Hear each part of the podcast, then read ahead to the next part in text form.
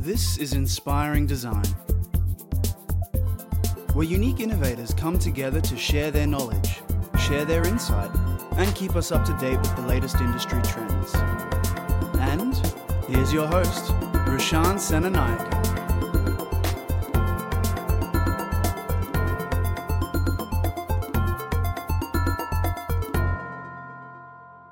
What's up, listeners? Today's episode is an exciting one and one of my favorite topics design thinking.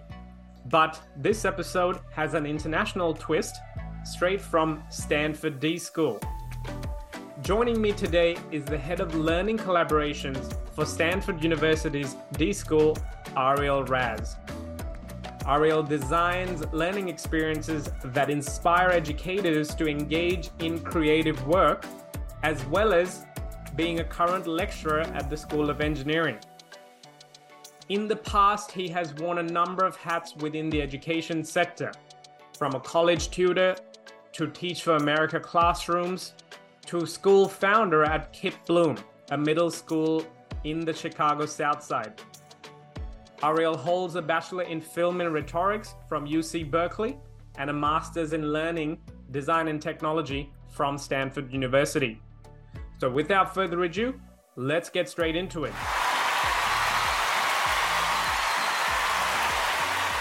Welcome to Inspiring Design, and we're going to kick off straight into your story.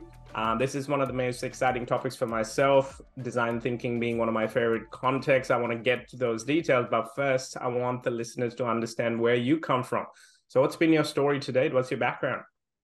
Oh yeah, I'd uh, be happy to chat about that. And thanks for allowing me on your podcast. It's uh, an honor to get to connect with your uh, educators from Australia.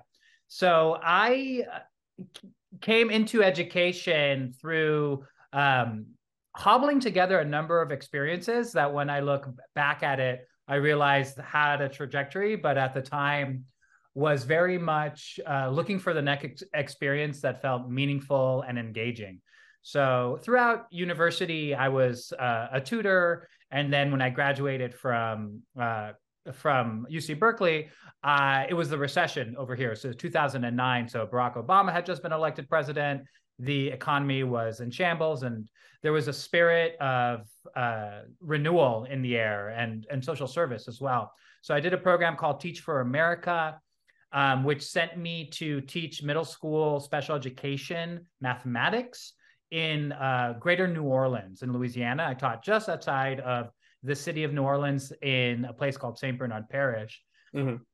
And while I was teaching there, I uh, I discovered that the way that I had taught math did not serve the students that I was teaching math. Uh, mm-hmm. I always caught on to mathematical concepts um, relatively quickly and really enjoyed math as a kid. And I realized that uh, I had to unlearn how I learned in order to teach students effectively. Mm. Ultimately, what that looked like was I created a game-based pedagogy.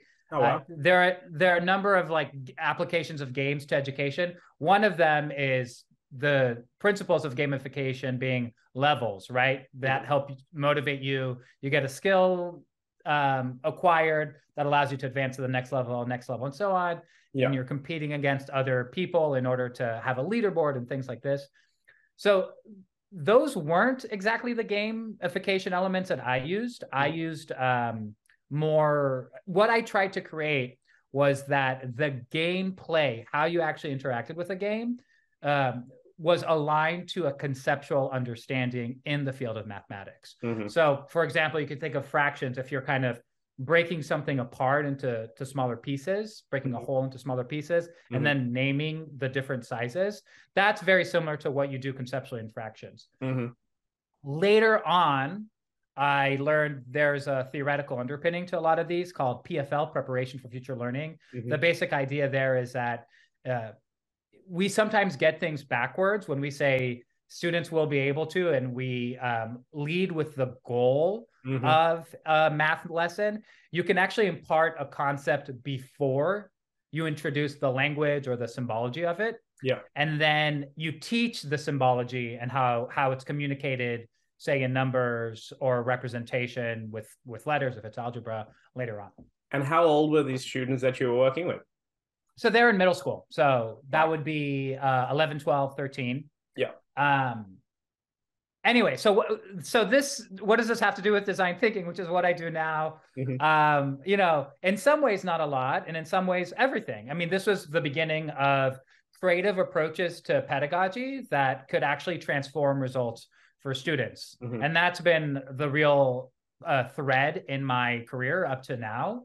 Um, once I I finished up my two years in New Orleans, I helped open up a charter school in Chicago. Um, and then I came to graduate school at Stanford, where I discovered design thinking. I actually, um, I was so focused in mathematics education, I didn't have um, as broad of a knowledge base about other types of education innovation that were happening. Mhm. Uh, just so happened to be accepted into Stanford, fortunately for me. Uh, and then I, my first course, I took a summer school course that was one week before the term started where I uh, I took a course called Design Your Life, which is applying design thinking methodologies to how you think about your career Absolutely. and your trajectory. Uh, they have a great book, uh, Dave Evans and Bill Burnett, called Design Your Life, which has the lessons from the course. Perfect. I, I recommend as a resource. Um, and then, uh, well, I'll speed up. I got an internship at the D School. I sort of started by helping uh, the facilitators clean up after workshops and do things like that. And then I got another internship and started teaching classes. And then eventually they offered me a job uh, about uh, seven years ago, and uh, I've been there ever since. And what's your um, current role at uh, at Stanford? So currently, um, I work as head of learning collaborations for the K 12 lab. That's the part of the D school that faces out to education, K 12 uh, education, of course.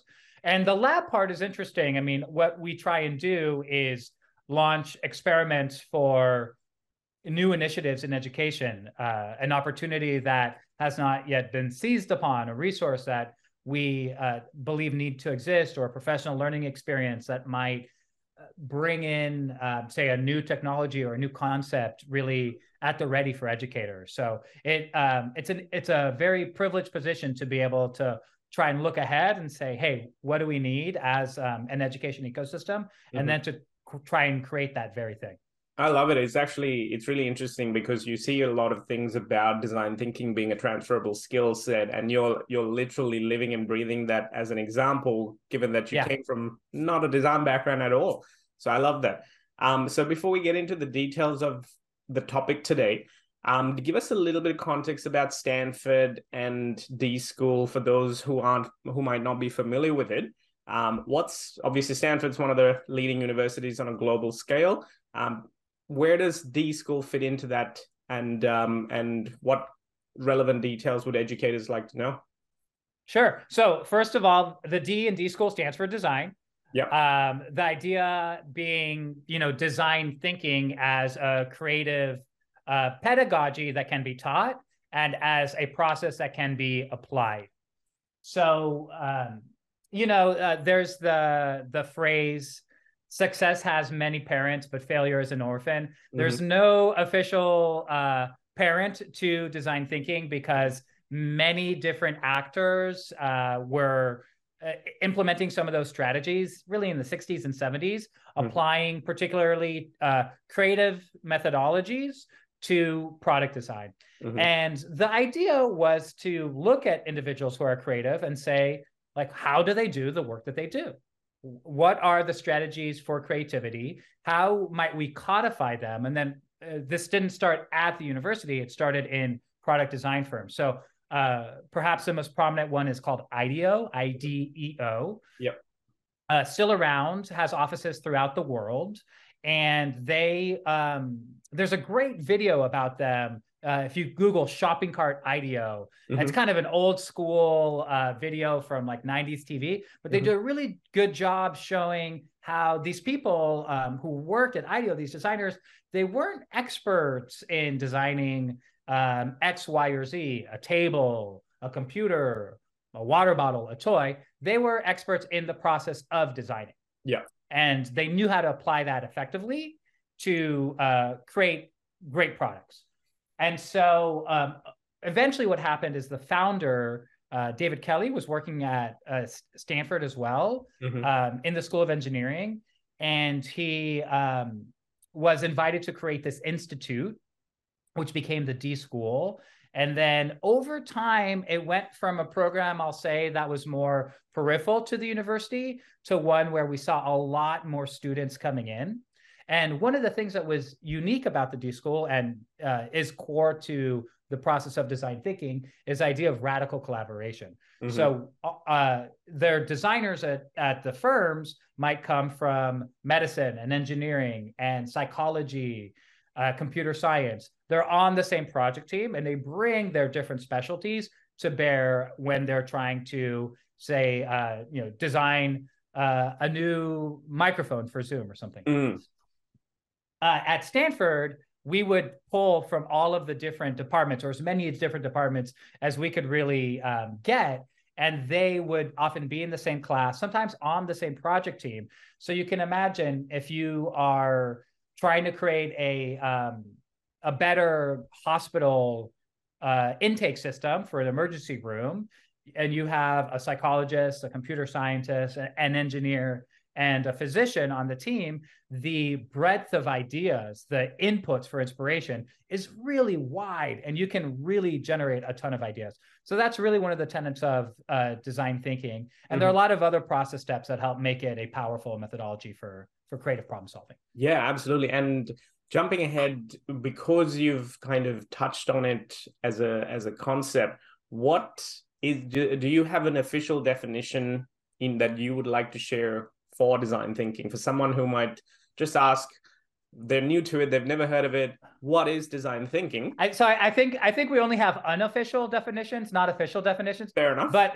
the the four word definition that i use when i'm trying to explain this to uh, my mom or her friends who are are struggling to understand what it is that i do mm-hmm. is i say it, it's a creative process that we use to make something that matters.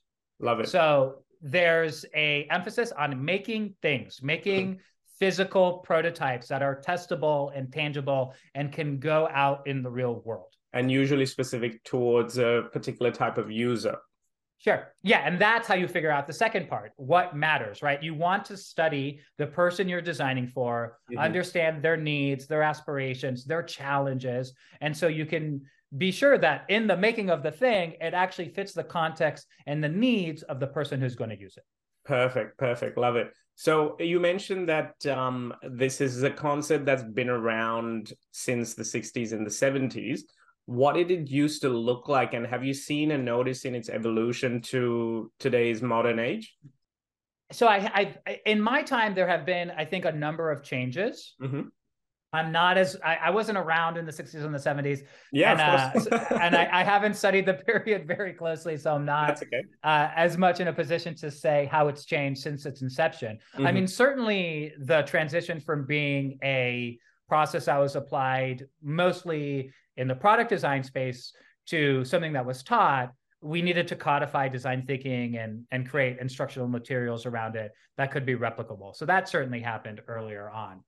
Uh, what I've seen in my time as the application of design thinking to um, from looking at products and services to then thinking about experiences, mm-hmm. uh, looking a layer above, you might say, to designing for systems. Mm-hmm. And now I think what you're seeing is the change of uh, technology that's available and the power of some of that technology is so so potent yeah. that designing becomes a needed skill, but a more challenging skill. So if you take something like an algorithm, mm-hmm. right? Like those really define a, a lot of the behaviors mm-hmm. um, that for how we engage in the digital world. Mm-hmm. But how do you design an algorithm, right? It's there's a very high technical know-how that's required. So so part of what we do as an institution of learning mm-hmm. is to create ways where um, that you know a high schooler might be able to see an algorithm as a design tool where we mm-hmm. strip away some of the technical know-how mm-hmm. but we still communicate the concept of it uh, yeah. my colleague carissa carter has a great quote about this which is you don't need to know the code in order to understand what the code can do mm-hmm. so we put our emphasis there what can the code do yeah. and how can you shape different aspects of the code really letting um, young people mold that And then that may catalyze an interest in designing algorithms and jumping into more of the technical aspects of it. But starting with the concept rather than the um, the code or the technology is of course, is and that's where the I think you would collaborate with the technical experts if you're not the technical expert and and bring in the right different types of people. But it still comes back down to that original concept of getting the product or whatever the thing that matters right before you actually start building it or, or actually putting it in front. So that that makes perfect sense. Now, there are usually in, in Australia, there are a number of key values of design thinking that we usually discuss from an education perspective. Um, Right. The three that always, always comes to the forefront is empathy, um, collaboration, and experimentation. What are your thoughts on it? And do you see other ones, or is it a stemming of this, considering you're on the other side of the world? you know, there are a number of different ways that we see design thinking codified, explained, and communicated, Mhm. and they all have different benefits and disadvantages or detriments. I'm Mhm. not particularly attached to one or the other. Mhm. Um, I think empathy is a core design thinking skill, like you being able to understand um, the person you're designing for. Uh, with their context in mind. So it's not just your idea of them, but really understanding what it's like to be who they are and the context that they live in, the set of relationships and associations they have. That is core. And that's really where the innovation flows from is having a, having that um, human value. Collaboration also incredibly important, right? How do you work with different people? Mhm. How do you bring their perspectives um, to the table and how do you encourage their participation through psychological safety so they feel like they can take risks and put forth silly ideas and wild ideas? Because that's where a lot of uh, the right material comes from as well. And I think there's a component of empathy just in the collaborative component. i agree. Yeah you want you want to empathize with the your colleagues as you're uh, collaborating with them. And then, then the experimentation part of it is also relates to collaboration and psychological safety for you to be able to say um, okay let's i'm not sure this is going to work but let's try it. Let's see what happens. Hey it might fail but we will have learned something from this failure. Um, and it can drive our work forward right? So not feeling attached even in the language that we use not not uh, gearing up for success per se, but gearing, uh, orienting ourselves towards experiments that have a lot of learning value. I think is really powerful. I Mm. think the the one thing I would add to whatever framework you have for design thinking, it's Mhm. important to know that it's not a recipe that's meant to be uh, repeated in the Yeah. same sequence over and over again Absolutely. these are create these are creative strategies and a creative strategy might be well suited to one particular moment in a context and another time you might want to deploy a different creative strategy so um, oftentimes you'll see people use a nice graphic and it works well as an orienting framework but after that you really want to have different access points to the creative process that's what happens as folks get more advanced Absolutely. And I think that's a very important component in design thinking. It's seen as an approach rather than a model or a method that you have to follow exactly as it is. This is something that we constantly talk with our teachers in our workshop. So this is music to my ears. So I'm, I'm loving what you're putting down. And if it's, there's been a lot of context with, um, especially on this end of the world, about um, design thinking and its connection with creative problem solving and critical thinking, they are seen as the key and core skill sets for. If I'm quoting, I think a LinkedIn uh, report, 85% of the jobs in 2030 will need design thinking. So, this notion of looking into the future of what future of work and future of education looks like, how do you see design thinking as a skill set moving forward?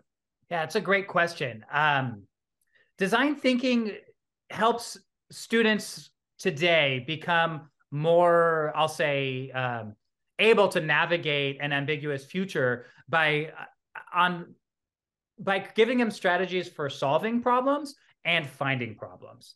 So Mm. one thing that I, I think can be especially challenging for some types of students who are successful in traditional school is that they're given problems to, to solve. You know, there are certain strategies and algorithms, whether it's in humanities or in math, that they can use, right? Structures like a five paragraph essay, mm. um, uh, strategies for solving an equation. And then they apply, they apply, they apply, and they can succeed.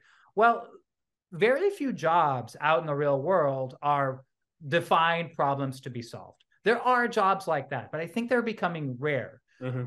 What you see um, as being especially helpful is being able to articulate problems that need to be solved. And design thinking is, um, I think, a very clear set of strategies where you can start with something tangible. Hey, I'm designing for this person, but you don't know what that person needs. And so you go out and look, you observe, you really develop that capacity to notice. And then from all of that uh, data set, from that empathy research data set, you can start to synthesize it and say, hey, I think this is what's going on. Mm-hmm. This is an opportunity space. This might be a problem space. Why don't we investigate this further? And then you can bring to bear strategies for problem solving, ideation, prototyping, testing, things like this. So uh, I, I, see that as being a pretty agile skill set that can be applied to um, to the workplace, to the future workplace. Now, it's it's particularly well suited to human centered problems. Not all problems are necessarily human centered. If I'm going to go and ask you to uh, design a better engine for a plane, that's a technical problem, mm-hmm, right? Mm-hmm, Not mm-hmm. a human centered problem. Yeah. But if as you're working on that, you might be collaborating with a lot of different people. Yeah. And you may need to uh, generate out of the box ideas. That's where problem solving strategies from design thinking can be really helpful. Hey, how do we ideate? How do we learn from analogies? Hey, how do we bring in outside voices to this conversation and really go beyond what seems like a obvious scope? Really go for ideas um, to use the phrase out of the box. Yeah. So because it's the, a collection of different strategies, um, perhaps the entire collection can serve some professions really well, uh, but certainly some of the strategies are going to be able to translate to a wide variety of jobs. Absolutely. And I think what, if I'm hearing you right as well, it imparts a level of professional resilience almost for their career adoption or ability to move into different sectors if needed. And, and I think that's where uh, the frame of mind for this needs to be seen for especially jobs that don't exist right now that haven't been yeah. defined. We don't know what the world is going to be like by 2030 or even even 2025 for that matter sometimes. So it's I think adopting like you said those multiple strategies and then applying it to the context that they're the frame of reference that they're coming from. So I love that. That's that's great. Now, if we were to take this through the point of view of the educator who has to show these strategies and, and actually teach these strategies in the classroom what's your relation what how do you see the relationship between design thinking and if you're an educator regardless of the subject area so i think design thinking when you bring it into the classroom it presents a unique problem to mm-hmm. an educator an exciting problem uh, in my opinion mm-hmm. which is that most if not all educators uh, did not grow up taking a design thinking class. Absolutely. So there's not that same model of, okay, well, let me take what I know from a secondary school and modernize it for my current students. It's mm. it's very difficult to do. It's it's possible now that design thinking has proliferated. Mm-hmm. The younger batch of students have had some courses at university, but again, still fairly rare. Mm-hmm. And so, one of the biggest recommendations that I make is that in order to teach design, you need to do design. Yeah. And, and so aim to find opportunities where you can innovate at your school. So that might mean, you know, looking around at your school site and uh, seeing if there are any challenges around space, right? Is there uh, some point of congestion? Mm. Is there a furniture need that isn't met? Is there a particular student that has a hard time navigating the school that we might want to uh, design a new product for. All of those things are ripe opportunities where you can start notice. There's a challenge that uh, we've ran in the past um, called the Shadow Student Challenge, where we ask a school leader to take a day where they clear their schedule and they have an empathy experience. Mm-hmm. They just shadow a student for the entire day, not to assess teachers, not to assess students, just to be able to empathize. understand, yeah, empathize, understand what's it like to be a student at my school. And then guess what? When you're making decisions about lunch and schedule and new uh, classes that you might want to teach, new content areas, all of those observations come up. Absolutely. And then you can de- then you can design with that context um, and that those users more effectively in mind. So just on that, if like I think whenever especially in the current day and age whenever people are presented with that initial sentence you said of you know clear the schedule i think that's where a lot of people struggle with what do you that's where they stop yeah because they saw uh, every you know we're busy we've got thousand things going on especially in a school there are so many different faculties and you know tasks that are required what's your recommendations or advice to the clearing of a schedule to dedicate that time to actually create empathy well, look, on some level, you have, if in order to do it, you have to do it. Yeah. And if we want our students to learn according to certain values, we also need to live those values. So I was reading a book uh, the other day called The Power of Pull, and they had a great turn of phrase from an institution of learning to a learning institution.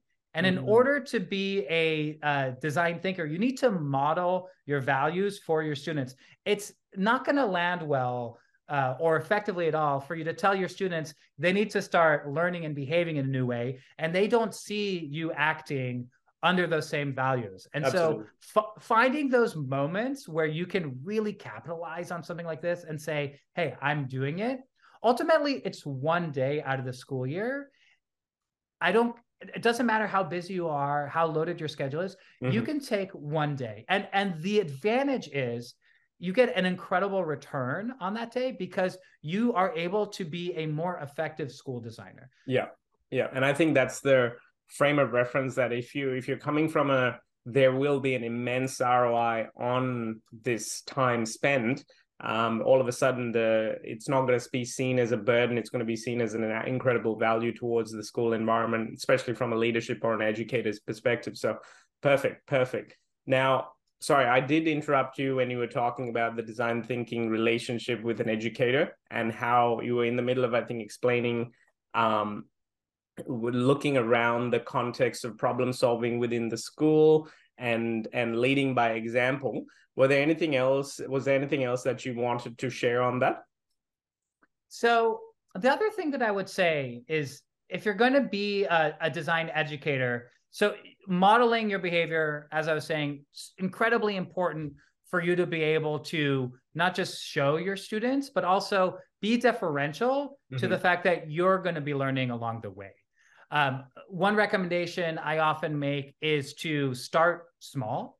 Uh, there's a tendency when launching a new initiative to move to something particularly high stakes.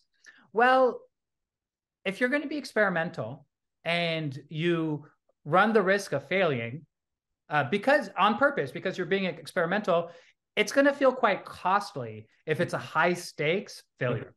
And so you want to be honest to that process and say, okay, let me scope this in a way where I can work safely. And there's not too much uh, emotional energy or institutional weight behind this initiative. I can both focus on my own learning and uh, be able to share back with my community hey, this is what works, this is what doesn't. You know, it's you know, to use a, a, ba- a, baseball analogy from the United States, no one's going to bat 100 mm-hmm. when you are becoming a designer. What we're trying to do is increase the batting average so that you are more successful over time. But part of what uh, engineers the success is this fail forward mentality. Well, the first word is fail, right? Fail forward, yeah. and it drives learning.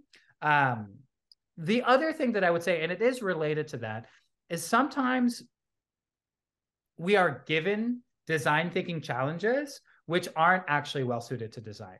Mm-hmm. Like you might have a school leader uh, come in and say, "Hey, um, can you do a design challenge around this new furniture that we've purchased?" Mm-hmm. Well, if you've already purchased the furniture, there's not much of a design space there. Yeah. We've already decided this is the furniture we need. Okay, so we can arrange it in particular ways. That's a very fairly narrow problem. Mhm. Um, so part a, a- an important skill to develop is how do I identify the right challenge? Mhm. And it's a challenge where empathy research, right? Human centered insights about Mhm. behavior and what governs or informs or affects human behavior is going to be non obvious and is going to yield results. Those are the challenges that you want to look for. Absolutely. And I think uh, one of the advices that we always work with the teachers that we um, train is constantly taking it back to good design principles that are usually centered around either um, the SDG goals, the United Nations Sustainable Development Goals. So you're coming from a frame of reference of maybe it's the conservation of water or um, hunger or you know something that's very close and near to human so that it is abroad it is it, it is uncomfortable it can be very big but there are narrower problems if they wanted to scope it down. So the scalability is also there. And um, but i'm loving what you're hearing and because that's i think the key component of being able to suit the design challenge as an educator. That's another skill set for them. 100% 100% now what's your advice for say australian schools in the adoption of design thinking towards their pedagogies do you what's your if you had to speak to every every principal in australia what's your message to them To, well, that's quite an opportunity. Thank you for that.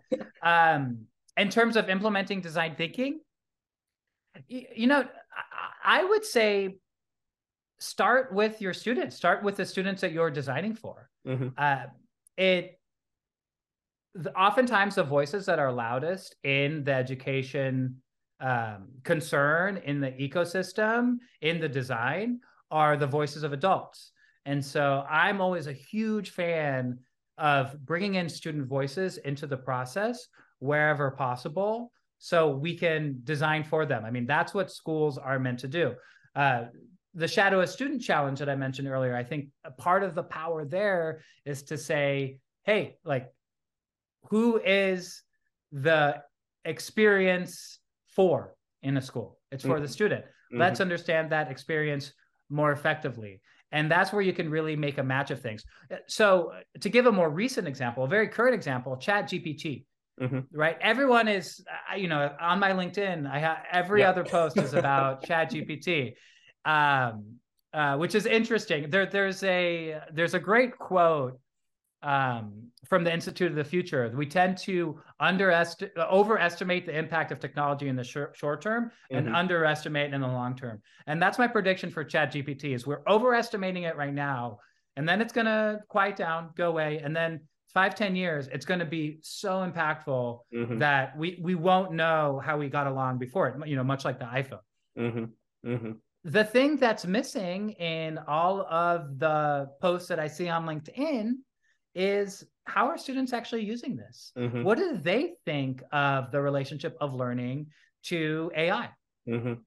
They're the ones that are going to be living in this world. They're going to be designing with this technology. They're going to have to be able to exercise their intellect to, you know, if we think the uh, algorithmic effects of social media are bad now, Mm. what's that going to look like when a, you know, my daughter who's 18 months old, when she's 18 years old? Yeah. So I, I, I think capturing that student voice and, and making them a stakeholder with, um, with power Mhm. is is a place that I would start.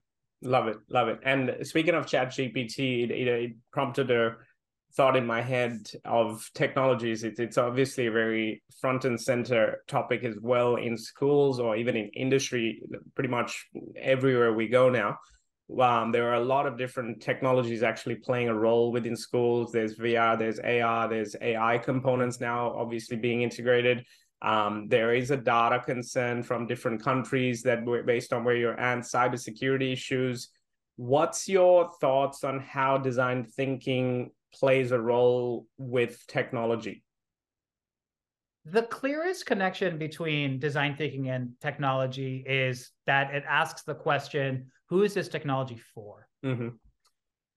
That's at the most basic level is the element of user research in order to inform um, how to make the fit between technology and person more effective. I think beyond that, there are a much wider circle of concern and an important circle of concern where we bring in ethics and you know we extend empathy to be saying okay at scale how is this going to affect people is this good so so not just hey how do we make this in the way that's most suited to the user or most suited to our aims based on what we know about the user which mm-hmm. i think is more of a transactional relationship mm-hmm. to a questioning of hey is this worth making you know why and how. Can we create um, features that may soften some of the more pernicious effects? The um, i you know i'm there's talk in the united states now of banning tiktok. Mm-hmm. and what i find most interesting about this conversation is if you look up the Chinese equivalent of TikTok that they make mm-hmm. there, there are severe restrictions. You're mm-hmm. not, uh, if you're under 14 years old, you cannot use it between 10 p.m. and 6 a.m. The app is just shut down. Mm-hmm. And then you're, I believe you're not allowed to use it or you're not able to use it for more than 40 minutes per day. Yeah. So we ha- there are these incredibly strong restrictions. We don't have those same, same restrictions in the Western world. And I think that the there's an important level of design thinking um, looking at a systems level mm. and being able to say, hey, um, this might be uh, compelling use for a user, but does it have damaging effects? What does this do to social life? What does it do to social behavior? And then, uh, if we're going to accept the fact that this technology will exist, what controls can we put in place so that it's being used safely and um, and uh, still allowing our young people to have safe and healthy lives? Yeah, yeah. No, I think that's well said, and and it's very important to. It keeps going back to that. You know, you you got to understand the broader picture and the information. Sometimes a lot of people aren't aware of what's happening in the same app that they're using. Uh, the TikTok being a very good example of how it's used in China versus in Australia or in the US or uh, maybe in Russia or Africa. Um, I right. think that's that's the crucial part. So it always comes back down to going and understanding and broadening your views viewpoint knowing more information taking the time to gather that information and um, looking at it from an empathetic lens. So i, I love what you've said. Um unfor- i would i feel like we can talk about this topic for the whole day but um, given the fact that this is a podcast recording i'm going to go towards the end um, questions. And usually i always like to ask my speakers and guests um, some advice for students and graduates especially within the context of um, design thinking. Do you have any advice for them, or even any resources? You've already named a few. Uh, what's your What's your advice for them? What's my advice for students? Ah, beautiful. Um, my first thought is to get your hands involved. Mm-hmm. The education system is really good at teaching our brains. It doesn't always teach our hands. It doesn't always teach our hearts. And uh, the amount of technology that is available that allows you to make amazing things just with your with your fingers and with your brain. Some uh, persistence is is totally incredible. So in that way it's an incredibly exciting time to be in life. You can create incredibly high resolution things um, in a much shorter amount of time. And so um, i think that that's super exciting and um, and you just really got to start using your hands. Uh, the other thing that I would say that I think is really important and more a skill level to be developed is your powers of observation. Mm-hmm.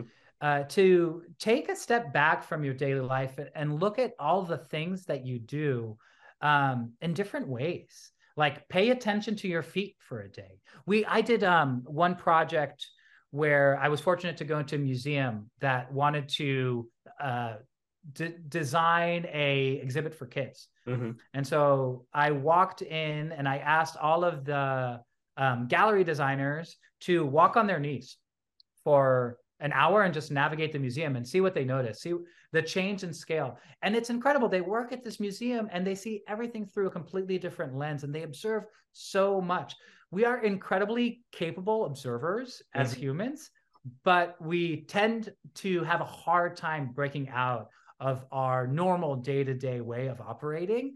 Um, that's a challenge. But the beautiful thing is it's actually quite easy to just wear a different lens for uh, for a minute or an hour or a day. So that would be um, a practice that I would encourage any young person to take on. You'll really learn a lot from. And I think that's good advice for even even the educators and the adults of the world. Like even the example you just said. And um, I've come from a similar standpoint. And season two of of my podcast is actually the students' point of view purely to understand how they the the you know the t- challenges that they observe and the things that they go through the problems and how they observe design um, from different angles i think um, it's it's really important and the sheer amount of information that they shared was a complete surprise for me other than the obvious ones that i did foresee coming so that's i think really really valuable there um, what's your um, if you could give some advice for the educators just as a final design thinking tidbit, what what would it be? Um, a, a, final tip for the educators. Well, just a plug for my organization. We've got a ton of resources um, on the D School website that you can really tap into. As an educator, I always just loved resources, like mm-hmm. beautiful resources that are well crafted.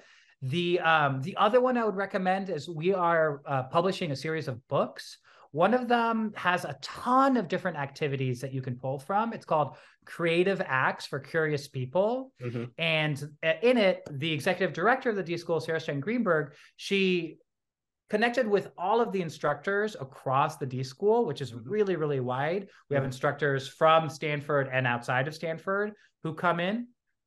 And she took the best learning experience ideas, activities, um, little tasks, and she codified it into this beautiful book. So that's one where, hey, if you want to teach in this way, mm-hmm. but you're not sure where to start, get that book. And it's just got a library of activities that you could adopt into your own instructional practice. Perfect, perfect. I will definitely we will link those things in the show notes as well, so that people can access them really quickly. And um, lastly, if they want to get in touch with you and learn more, what's the best method? You know, you can just email me. My name's Ariel, uh, A R I E L, and the email address is ariel at dschool.stanford.edu. I reply to all my emails. So if anybody wants to learn more, I have open office hours. I'm always very happy to connect with educators who are doing good work. So um, reach out to me and I will write you back. Perfect, perfect. And I think um, hopefully there'll be Australian educators that take you up on that offer. And um, last mystery question. This is a bit of a random one but if um but i've been thinking about what i should actually ask you and um i've landed on one question. It is a little bit related so it's not completely random. Um if you could change one thing in schools what would it be? So i do have an answer for this. I, I would in the us especially mm-hmm. schools are um attached to zip codes and they're attached to locations I would completely disrupt that. So mm-hmm. you you um your child was bused to a school somewhere in the region. You had no say, you had no choice in the matter of what public school your child was sent to. And my hope would be that would change how we think about schools in the US and that we cared about every single school. We made sure that it had the the necessary resources, the necessary staffing, and that we would um, that would lead to just uh, more effective schools across the board in the United States. Love it. It's a similar situation in Australia. There are um, catchment areas which govern that. So I think that's a very, very cool insight. And, and um, hopefully someone might design a challenge, at least at a conceptual level, to explore that. Love it. Perfect. Thank you okay. so much, man. It's been an absolute blast. I honestly feel like we can genuinely talk for hours on this, but um, for the time being, I think it's been an immense value. I've learned a lot from yourself, and um, I'm sure the listeners will take so much away from it. So thank you so much for your time. My pleasure, Sean. That's it for today's episode.